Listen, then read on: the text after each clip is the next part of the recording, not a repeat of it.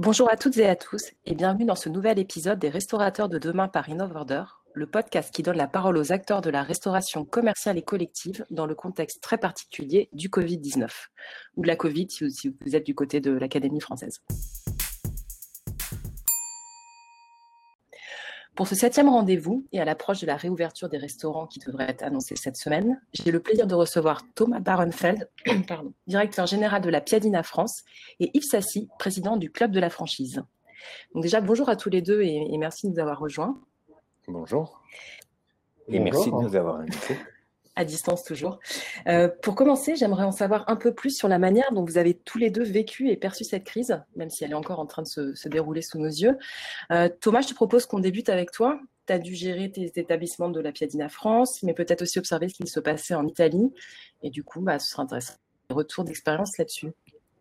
Oui, euh, on anticipait depuis une quinzaine de jours, trois semaines avant la date de fermeture des restaurants qu'il pourrait se passer quelque chose en toute euh, transparence, on a été pris au dépourvu. On a réellement été pris au dépourvu parce qu'on ne s'attendait pas à, la violence de ce qui s'est passé. C'est-à-dire qu'on a eu une annonce autour de 19h40 un samedi soir nous informant qu'on fermait nos restaurants à 20h, à minuit, pardon. Euh, c'est euh, relativement compliqué à gérer parce que quand on est en multisite, on doit, il y a plusieurs aspects à gérer. Il y a déjà la fermeture des établissements en tant que tel. Donc, il va falloir gérer les stocks. Qu'est-ce qu'on va en faire? Il va falloir euh, programmer le nettoyage d'un établissement parce que quand on ferme un établissement pour une durée indéterminée, c'est pas pareil que la fermeture d'un service. Et il y a tout l'aspect humain. Donc on se retrouve à, créer des groupes WhatsApp euh, quasiment dans l'urgence avec euh, du, du, management en dessous, du management au-dessus. Et on leur donne des consignes extrêmement directives à tout le monde sans savoir nous-mêmes exactement dans quelle direction on a et sans donner de sens. Dans le management un petit peu moderne, on dit faut donner du sens. Et là, on se retrouve à dire, je sais pas ce qui va se passer dimanche, je sais pas ce qui va passer lundi, mais là, tout de suite, tu fermes le service, tu demandes à tes équipes de dire aux clients qui rentrent que c'est fini, qu'on va faire sortir tout le monde, et que là, on va se mettre à jeter la bouffe et euh, le planning de lundi, j'ai aucune idée de ce qui se passe. Donc, il a fallu gérer ça dans l'urgence. Et après, on s'est mis euh, à avoir d'autres problématiques un petit peu plus euh, moyen terme financières. Je sais pas si c'est un autre enjeu dont, dont on parlera tout à l'heure, je pense qu'il a fallu gérer. Mais dans l'instant, dans euh, je, reçois, je reçois un SMS d'une amie qui me dit Est-ce que tu as vu l'allocution euh, Les restaurants doivent fermer ce soir? En fait, mais, euh, ok. On vérifie l'info. En fait, mais en fait, c'est pas, c'est pas une bêtise. On est juste dans la merde. Il a fallu avoir quand même quelques jours d'avance, ne serait-ce qu'en termes de stock, au niveau de l'annonce. En, termes de stock, ce qui a été violent, c'est que je sais que c'est con, on a fermé samedi soir, au milieu du service du samedi soir. Euh, je me fais livrer comme beaucoup de restaurateurs euh, deux fois par semaine, c'est-à-dire une fois en début et le mardi et une fois le vendredi. J'avais mes chambres froides qui étaient pleines parce que je devais tenir encore trois jours, notamment le dimanche dans les centres co qui sont des, des jours importants. Et on s'est retrouvé à, dans un premier temps, on s'est dit, OK, on ne sait pas combien de temps ça dure. On nous parle du 15 avril. On va euh, se mettre à donner, distribuer les denrées jusqu'aux dates du 15 avril. Et euh, ouais, extrêmement compliqué. Ça représentait pour certains établissements 3, 4 000, voire je crois que j'ai eu des établissements, on a eu 5 000 euros de perte de, de, de marchandises. Et à l'inverse, est-ce que c'est compliqué aujourd'hui de remettre en marche le visionnement On sait que ça ne ça suffit pas de, de, claquer les doigts pour que les produits reviennent. Est-ce que la marche arrière est plus compliquée? Alors, en théorie, non. En pratique, j'ai repassé des commandes. On s'est fait relivrer, euh, vu qu'on a réouvert un restaurant aujourd'hui. Euh, qui est à Paris Centre. Et euh, d'un coup, j'ai regardé les DLC des produits qui m'étaient livrés. Et je dis, mais attends, euh, là, la crème liquide, d'habitude, tu me livres avec deux mois et demi de, DLC. J'en ai commandé un, un petit peu, euh, je sais pas sur quel volume je vais. Et là, d'un coup, tu me livres avec trois semaines de DLC, c'est ingérable. C'est effectivement ingérable. Donc, on va re-avoir de la perte parce que les fournisseurs aussi, de leur côté, leur chambre froide était pleine. Il suffit pas de dire, euh, bah, nous, on a géré les, les, problèmes de nos chambres froides, nos fournisseurs aussi avaient de la matière première qu'ils n'ont pas écoulée pendant la crise. Donc, ils nous rebalancent du stock qui, qui arrive en fin de DLC. Donc, euh, j'invite les gens qui vont réouvrir leur restaurant à se poser la question des DLC qu'ils vont recevoir, parce qu'on ne va pas gérer les stocks de la même manière. D'accord. Et Yves, de ton côté, euh, toi qui suis euh, toute l'année l'actualité, les, les, challenges des franchises, comment tu, tu vois ces semaines qui, qui, viennent de s'écouler J'ai été surpris par deux choses en fait. Euh, dès le, premier jour, ou dans les, dans les quelques premiers jours, euh, j'ai téléphoné à des amis franchiseurs, euh, aux, gens que je connais bien, pour leur demander comment, ils, comment ils réagissaient, ce qui se passait, etc. Et bon, dans l'ensemble, tout le monde a été, a été pris de court, comme dit Thomas. il a fallu gérer les stocks, gérer aussi tous les problèmes de, personnel et les, problèmes personnels des gens. Euh, c'est surtout ces, deux éléments-là qui ont été assez perturbants pour tout le monde tout de suite. Les problèmes d'argent sont venus plus tard. ce qui m'a le, plus surpris, c'est que, et évidemment, le plus évidemment, personne n'était prêt. Euh, alors que, comme le dit Thomas, euh, on avait même nous des informations sur la possibilité d'une fermeture des établissements.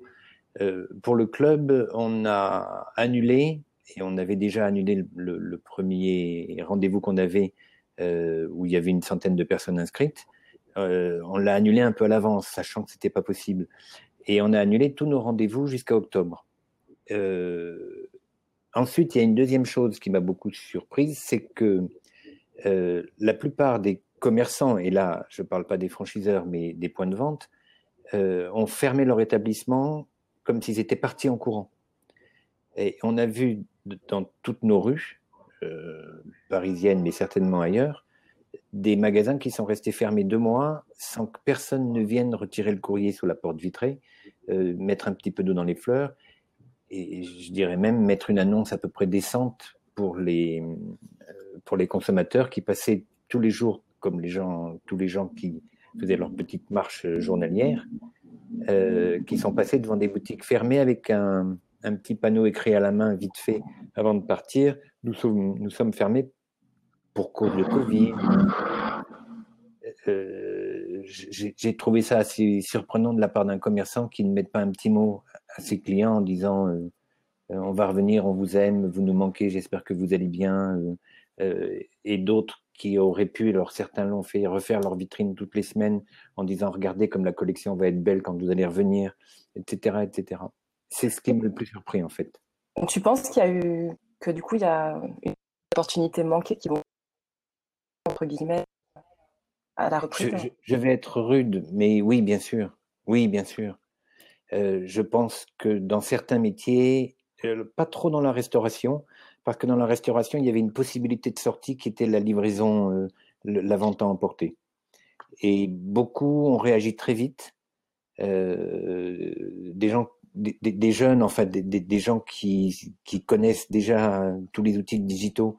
Euh, il y en a beaucoup aussi qui ont découvert qu'on pouvait en, deux ou trois jours, en passant par des, boîtes comme les vôtres, hein, avoir des outils qui permettait de, livrer un peu, en tout cas, et de faire une partie du chiffre d'affaires.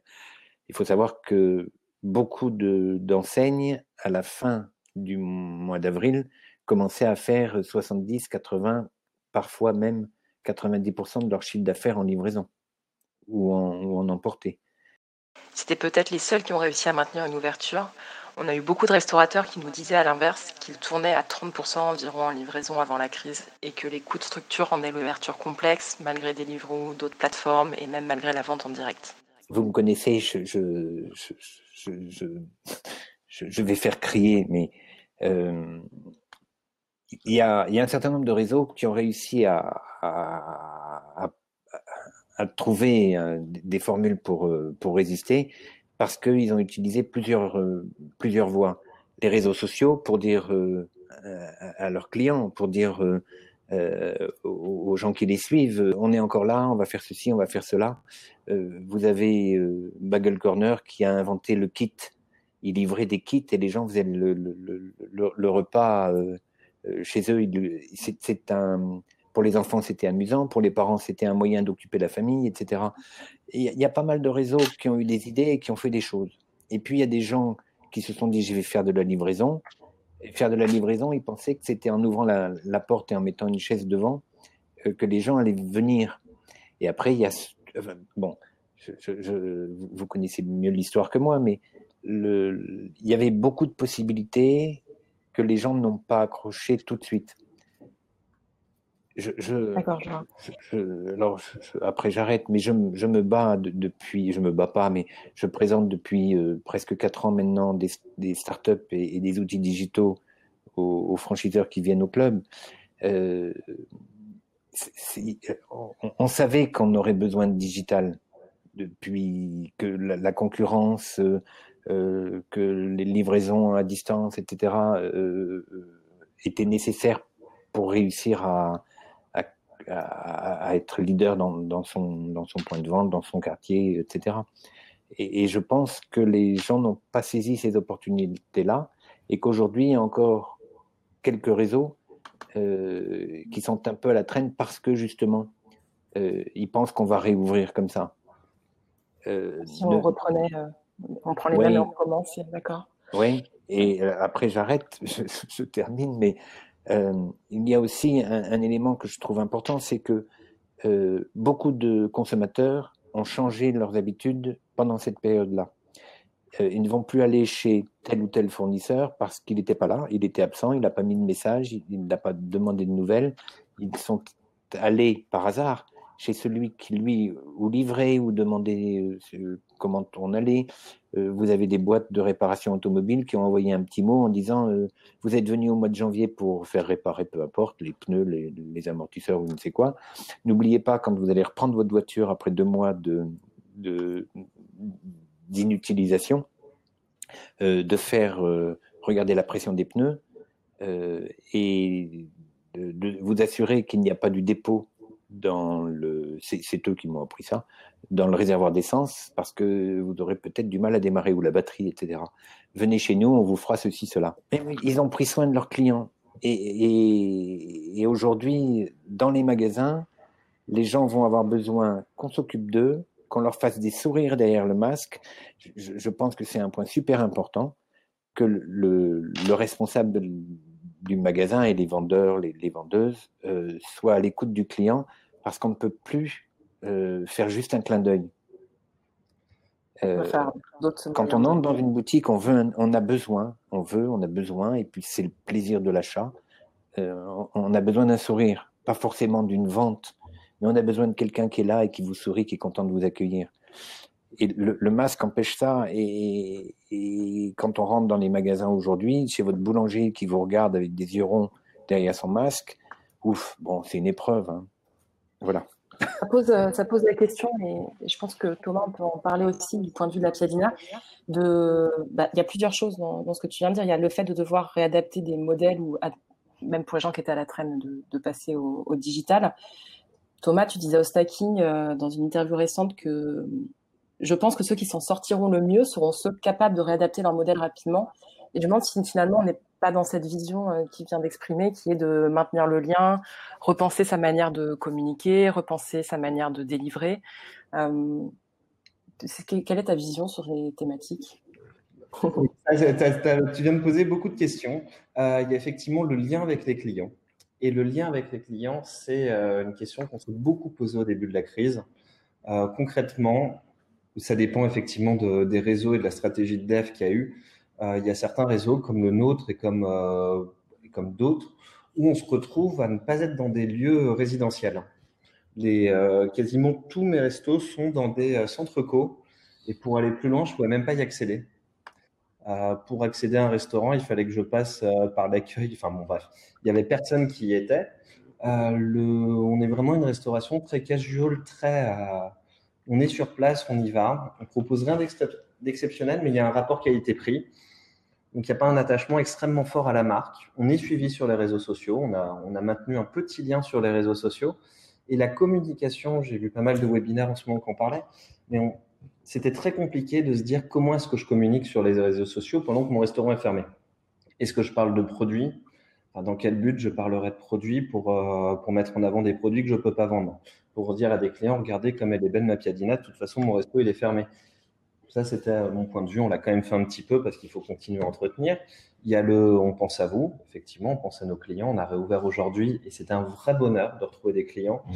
Et je rebondis sur ce qu'a dit Yves tout à l'heure. J'ai euh, croisé un monsieur qui, euh, qui est un résident, comme quoi il y a des gens qui habitent dans le 8e, euh, qui disait entre Saint-Augustin et Madeleine, il n'y avait pas un commerce d'ouvert. Monsieur, on partait de Saint-Augustin, il n'y avait rien d'ouvert. Euh, de Madeleine, il n'y avait rien d'ouvert. On arrivait à Saint-Augustin, le seul qui était ouvert, c'était Monoprix. Et je comprends l'habitant de la zone de chalandise, ce, fameux habitant hein, qu'on met dans toutes les études, qui du jour au lendemain se retrouve avec tout fermé. Et euh, je vois effectivement, on n'a pas été euh, les meilleurs sur les affiches non plus, la difficulté de continuer à maintenir un lien avec les clients. Quand ce midi, d'autres clients m'ont dit Ah ouais, mais il n'y a pas de choix Enfin, je dis oui, enfin, vous êtes gentil. Aujourd'hui, on a fait un petit peu de couvert, mais c'est parce que les trois quarts de, nos confrères sont fermés. Si demain tout le monde réouvre et qu'on divise le gâteau euh, qui était déjà très petit en quatre, ben, on referme tous. Et euh, je vais prendre un petit peu le contre-pied et je vais me. Et ce midi, me venait, vu que c'était le jour de la réouverture de, notre restaurant, on n'avait pas fait un service depuis la fermeture en mars. Et euh, les réactions de certains clients, pas tous, depuis des mois euh, sur LinkedIn, sur tout ça, on entend parler le monde d'après, le monde d'après. Tout le monde a envie de parler du monde d'après. Euh, du côté commerçant, je l'entends. Du côté client, je me suis fait engueuler parce que euh, proposait pas les tiramisu fait maison. Bah ouais. Moi, je suis désolé, j'ai rouvert un restaurant en effectif réduit sur des horaires réduits en essayant de maintenir un modèle économique euh, malgré un chiffre d'affaires qui est très très bas. Hein. Aujourd'hui, on fait euh, moins 70%. Euh, je réouvre avec, je crois, 85% de mon offre. J'avais deux, trois ruptures par-ci, par-là. Les clients me faisaient la gueule. J'ai vu quelqu'un ressortir parce que je n'avais pas tel produit. Alors 85% de l'offre dans le contexte, c'est énorme en plus du fait d'être ouvert. On a quasiment, enfin, on a quasiment toute notre offre. Je crois qu'en dessert, il m'en manque un. Et en plat, sur nos 13 plats, il m'en manque un. Et sur deux autres, on a mis des produits de substitution, ce qui fait qu'on propose 11 plats sur 13, enfin 10 plats sur 13 de deux. Enfin, et je me, je me retrouve à me faire engueuler par des clients qui ne voient pas qu'on est venu euh, très tôt nettoyer, qu'on a repensé tout un, tout un système. Et parce qu'il manque un produit, parce que tu attends 5 minutes avant de rentrer, parce que je te dis qu'il y a un process et qu'il va falloir aussi que tu respectes le process. Non, non, non. Rien à faire. Si, si vous, me permettez de faire un commentaire. Oui, bien sûr. Je ne je, suis pas étonné. Euh, je vais faire une comparaison un peu hard, mais euh, pendant le, confinement, pendant ces, ces deux mois, tout le monde a pris la parole sur la manière de soigner la maladie, sur ce que le gouvernement aurait dû faire si ça avait été un gouvernement à la hauteur de la situation, etc. Le, nos élites n'étaient pas à la hauteur, alors que la population, elle, évidemment, savait ce qu'il fallait faire. Et quand vous allez dans la rue, quand vous alliez dans la rue, aujourd'hui ça, s'est amélioré, vous aviez les masques, les gants, les papiers, les canettes, etc., jetés par terre. Et ça, ça, montre bien les choses, c'est qu'on est tous là à râler sur ce que n'ont pas fait les autres, alors que nous-mêmes, on ne fait pas attention à ce qu'on fait c'est pas une leçon que je donne aux uns ou aux autres. Euh, J'ai sans doute euh, euh, aussi fait ce qu'il ne fallait pas faire ou fait ou dit ce qu'il ne fallait pas dire. Et je pense que les clients sont comme nous tous, ils sont pas contents. Ça, ça, a été deux mois qui ont été compliqués. Et quand ils rentrent dans une boutique, ils veulent que ce soit parfait. Parfait, ça veut dire comme avant. Alors que ça va pas être comme avant ça va être différent et il faut que le commerçant euh, que j'ai été, mais le commerçant s'adapte, euh, fasse bonne figure quand on lui dit qu'il n'y a rien à manger ou, qu'il n'y a pas la, taille machin, etc. Euh, je, pense que les, il va falloir se réadapter à des, des, modes de ou des, des, accueils, etc., qui sont qui vont être différents.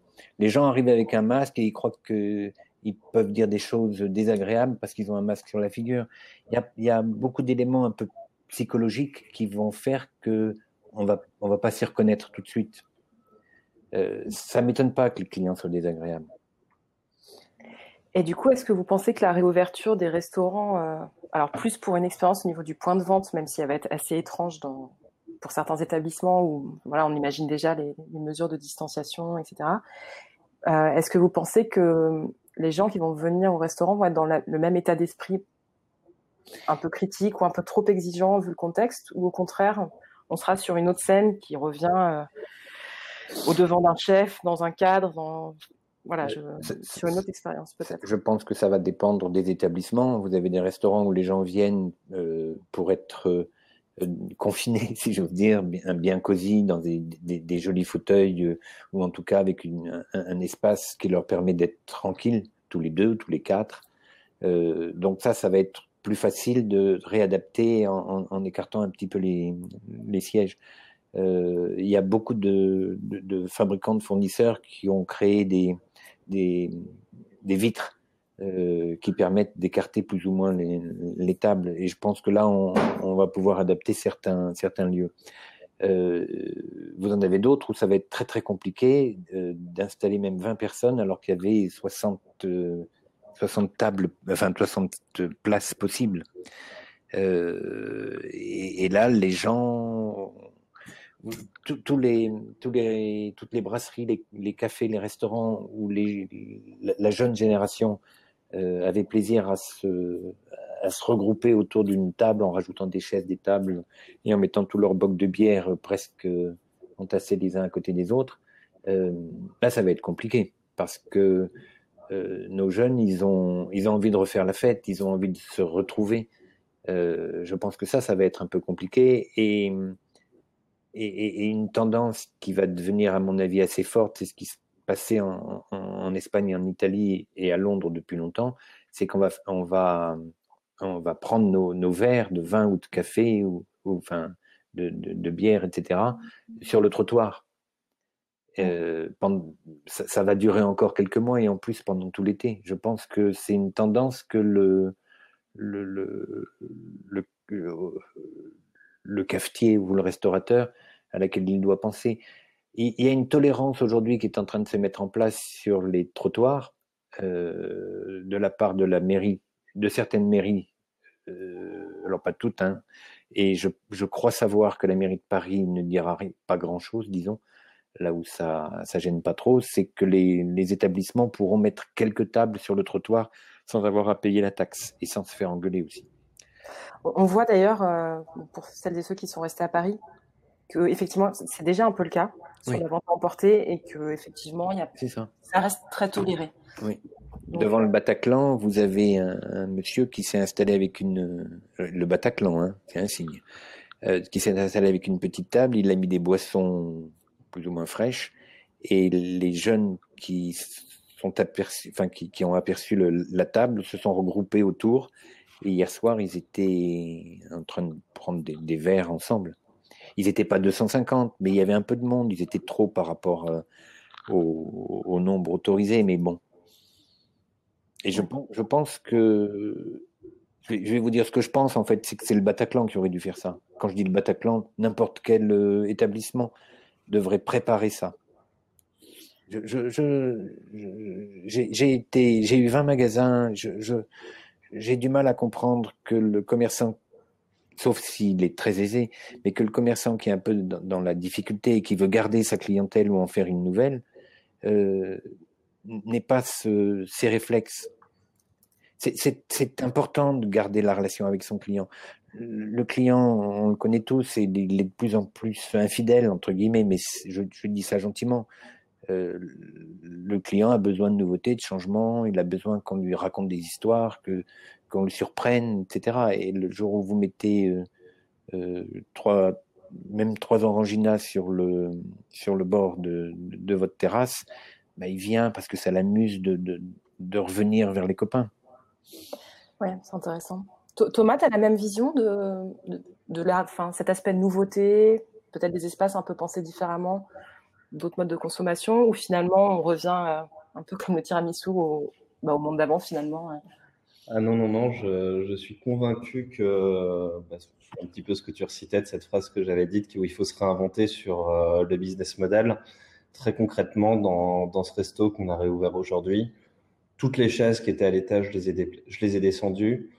Euh, forcément, on ne peut plus avoir de restauration à table. Et on a repensé l'espace comme, euh, comme un parcours. On a, voilà, très, ouais, très bien. On se retrouve sur des tablettes, on commande, sur les tablettes, on attend checkpoint. Quand la place se libère, on vient payer. Quand la place se libère, on passe en zone d'attente. Et on se retrouve à, se poser la question euh, de la rentabilité. Parce que euh, le, dans le business model, c'est forcément la rentabilité. Sur le, fait d'être ouvert, j'ai une rentabilité d'exploitation ce midi. Même à, même à moins 65%, une, je suis rentable en exploitation. Le problème auquel on va être confronté, et c'est peut-être pour ça qu'on a tous espéré, je pense, à un moment donné, que ces deux mois étaient deux mois de pause, était de se dire qui est-ce qu'on fout de nos charges fixes? Parce que là, c'est un problème. Je, vais, être, concret. Hein. Ce midi, mon food cost, euh, je l'ai tenu, moins d'une grosse surprise, mais je vois pas de raison. On n'a pas de perte particulière. Je suis à peu près le prévisionnel que j'avais mis. On est staffé en conséquence. On est à peu près bon sur le ratio masse salariale. J'ai généré une marge d'exploitation, mais je divise mon chiffre d'affaires par trois. Je paye pas mon loyer. Et ça, ça va être un énorme problème parce que je veux bien repenser tout ce qu'on veut sur mon parcours client dans mon point de vente. Mon loyer reste identique et je divise mon chiffre d'affaires par trois. Et c'est euh, un problème auquel on est confronté et qui va, pour les points de vente existants, être un énorme problème. Et là où c'est peut-être euh, quelque chose qui va s'ouvrir demain, c'est sur les stratégies de développement qui vont venir. Je pense que euh, ça va rebalayer énormément de certitudes parce qu'on va laisser tomber des stratégies de volume, on va laisser tomber des points de vente qui ont des loyers, enfin, c'est mon analyse et mon sentiment personnel, mais je pense que demain, on va être très très réticent à s'engager sur des points de vente avec des loyers, avec des charges locatives très importantes, en se disant c'est pas grave parce que c'est un excellent emplacement qui va pas apporter énormément de volume, en sachant qu'on ne sera plus dans un monde de volume. Donc, euh, toutes les études leur sortent. Il faut sortir du rapport qualité-prix. Génial mais on ne peut plus compenser par du volume. On se retrouve avec une équation qui est compliquée, des zones de chalandise qui sont en mouvement, on a pas mal parlé avec les clients malgré tout ce midi. Actuellement, dans, mes zones de bureau, euh, les gens me disaient on est 10%, on est 20%, on prévoit de revenir à 60%, 80% d'occupation des bureaux d'ici septembre, et encore, on n'en est pas sûr. je dis ok, génial, en septembre, vous serez 60% dans vos bureaux. Bah, moi, je vais me perdre 40% de mes clients. Donc, de fait, on va repenser l'architecture, le parcours client, toutes ces choses-là. Mais, il faut que la clientèle soit là aussi. Elle sera pas là, et on a la quasi, j'ai la quasi certitude que qu'en septembre, en décembre, ou dans un an ou dans deux ans, ce point de vente qui tournait à tel niveau, il le retrouvera jamais. Et euh, je, pense qu'on peut euh, aménager euh, les solutions. Il y a, plusieurs choses. Euh, un, exemple tout bête, je, pense qu'il y, a trois éléments qui me viennent à l'esprit, mais il y en a sans doute beaucoup d'autres.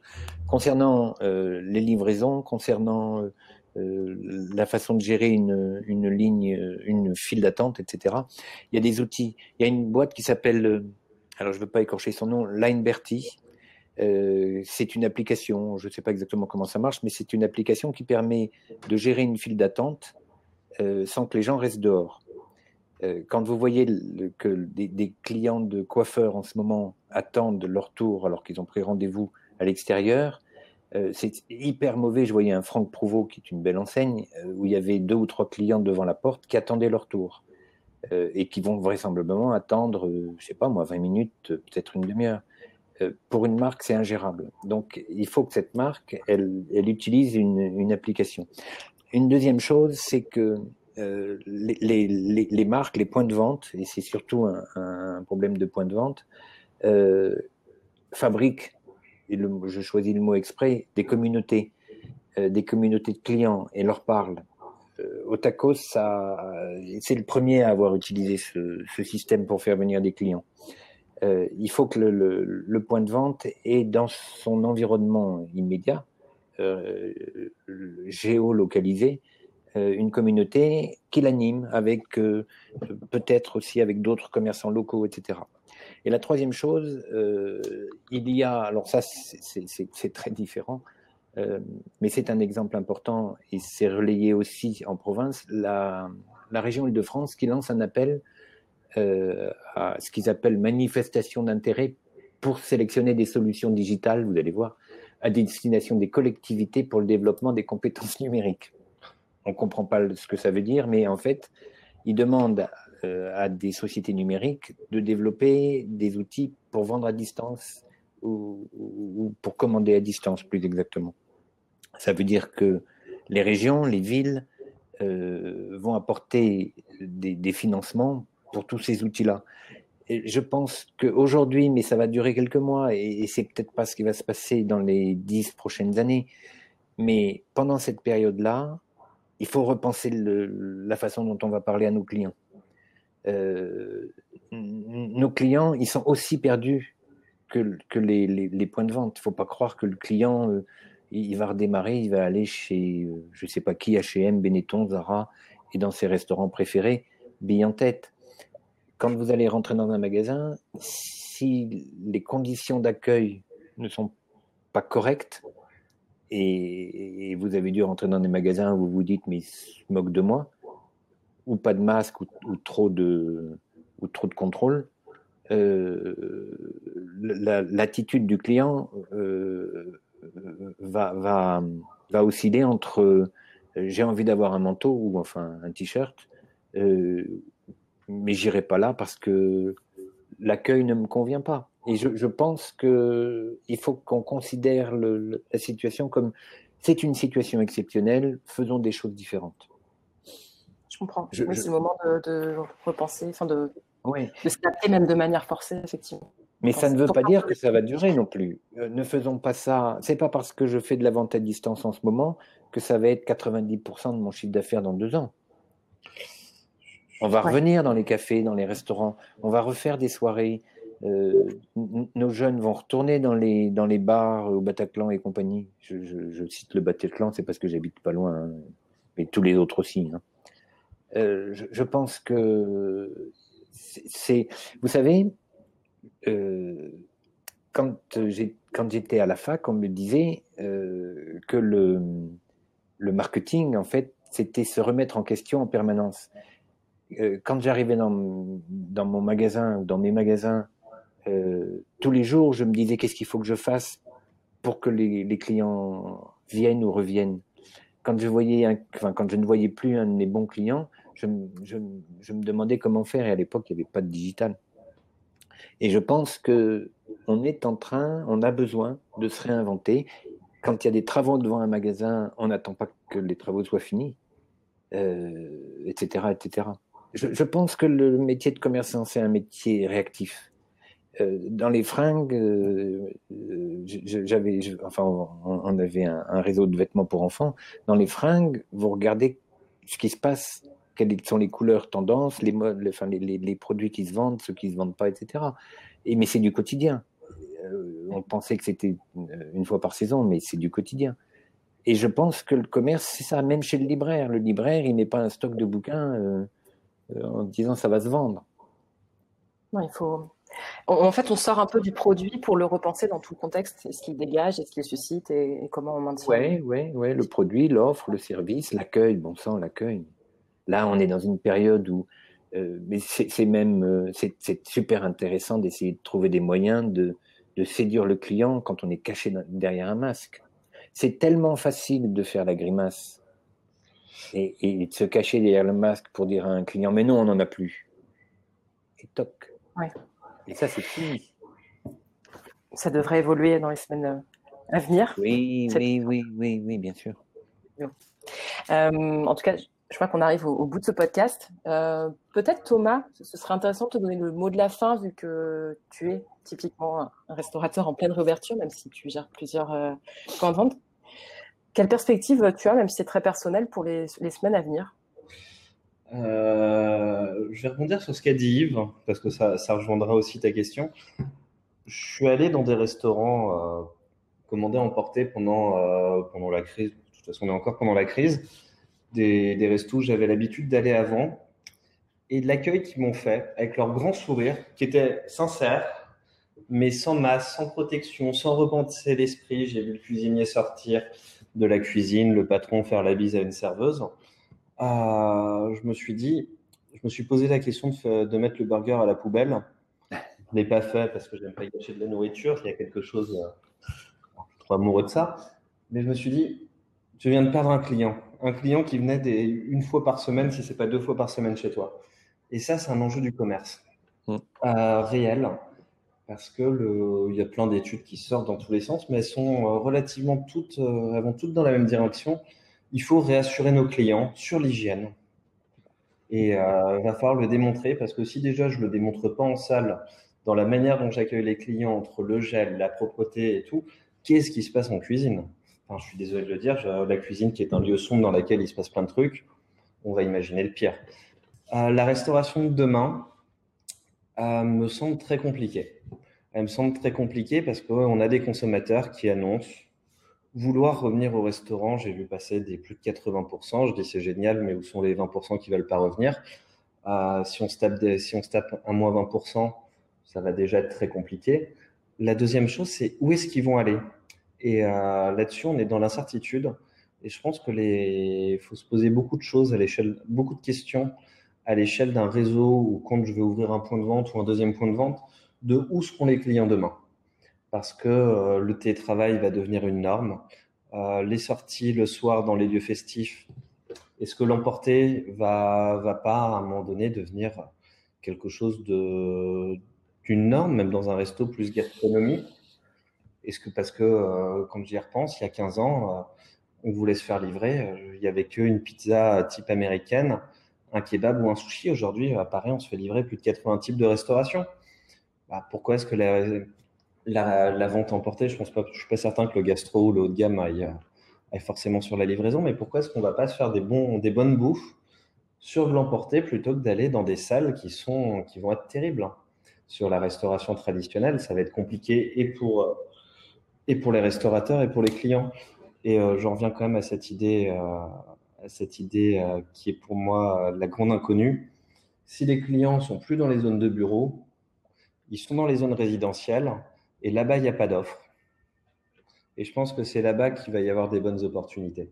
En train de dire que tous les emplacements vont être repensés, euh, ce qui était premium ne le sera peut-être plus. Et... Ouais, c'est ce que je pense et c'était même l'avis que j'ai sur ce point de vente que j'ai rouvert aujourd'hui. Oui, j'ai une rentabilité sur l'exploitation mais euh, mon loyer devient plus du tout proportionné à mon chiffre d'affaires.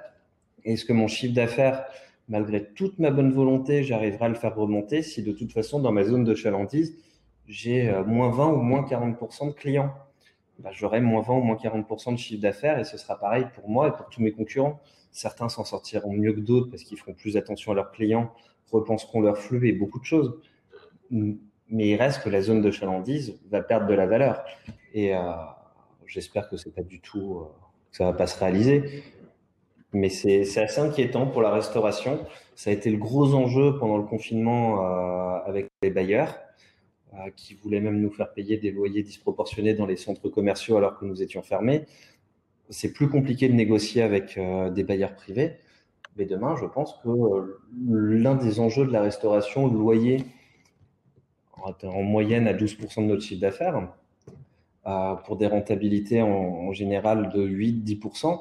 Si on fait moins 30, moins 50% de chiffre d'affaires, on fait plus de résultats parce que le loyer va prendre une telle part de notre chiffre d'affaires qu'on va travailler pour payer des loyers. Et ça va devenir, euh, insoluble comme situation. Ouais. En tout cas, gardons, euh, l'idée qu'il y a aussi du coup des opportunités qui se dessinent en même temps que, de gros révélateurs de, coûts à gérer. Euh, en tout cas, on a abordé beaucoup d'éléments aujourd'hui et je suis en train de penser que ce serait très intéressant en fait de se reparler dans plusieurs semaines ou quelques mois pour voir euh, qui a eu raison, qui a eu tort ou, est-ce qu'on s'est tous euh, trompés ou on n'a pas vu les choses. On doit malheureusement s'arrêter là pour aujourd'hui. Euh, en tout cas, un grand merci à tous les deux pour tout ce que vous avez partagé et pour votre temps. Merci aussi à tous ceux qui nous ont écoutés. Si vous avez aimé ce podcast, comme chaque semaine, n'hésitez pas à vous abonner et à nous laisser 5 étoiles sur votre plateforme d'écoute préférée. Et on se retrouve bien sûr la semaine prochaine pour un nouvel épisode.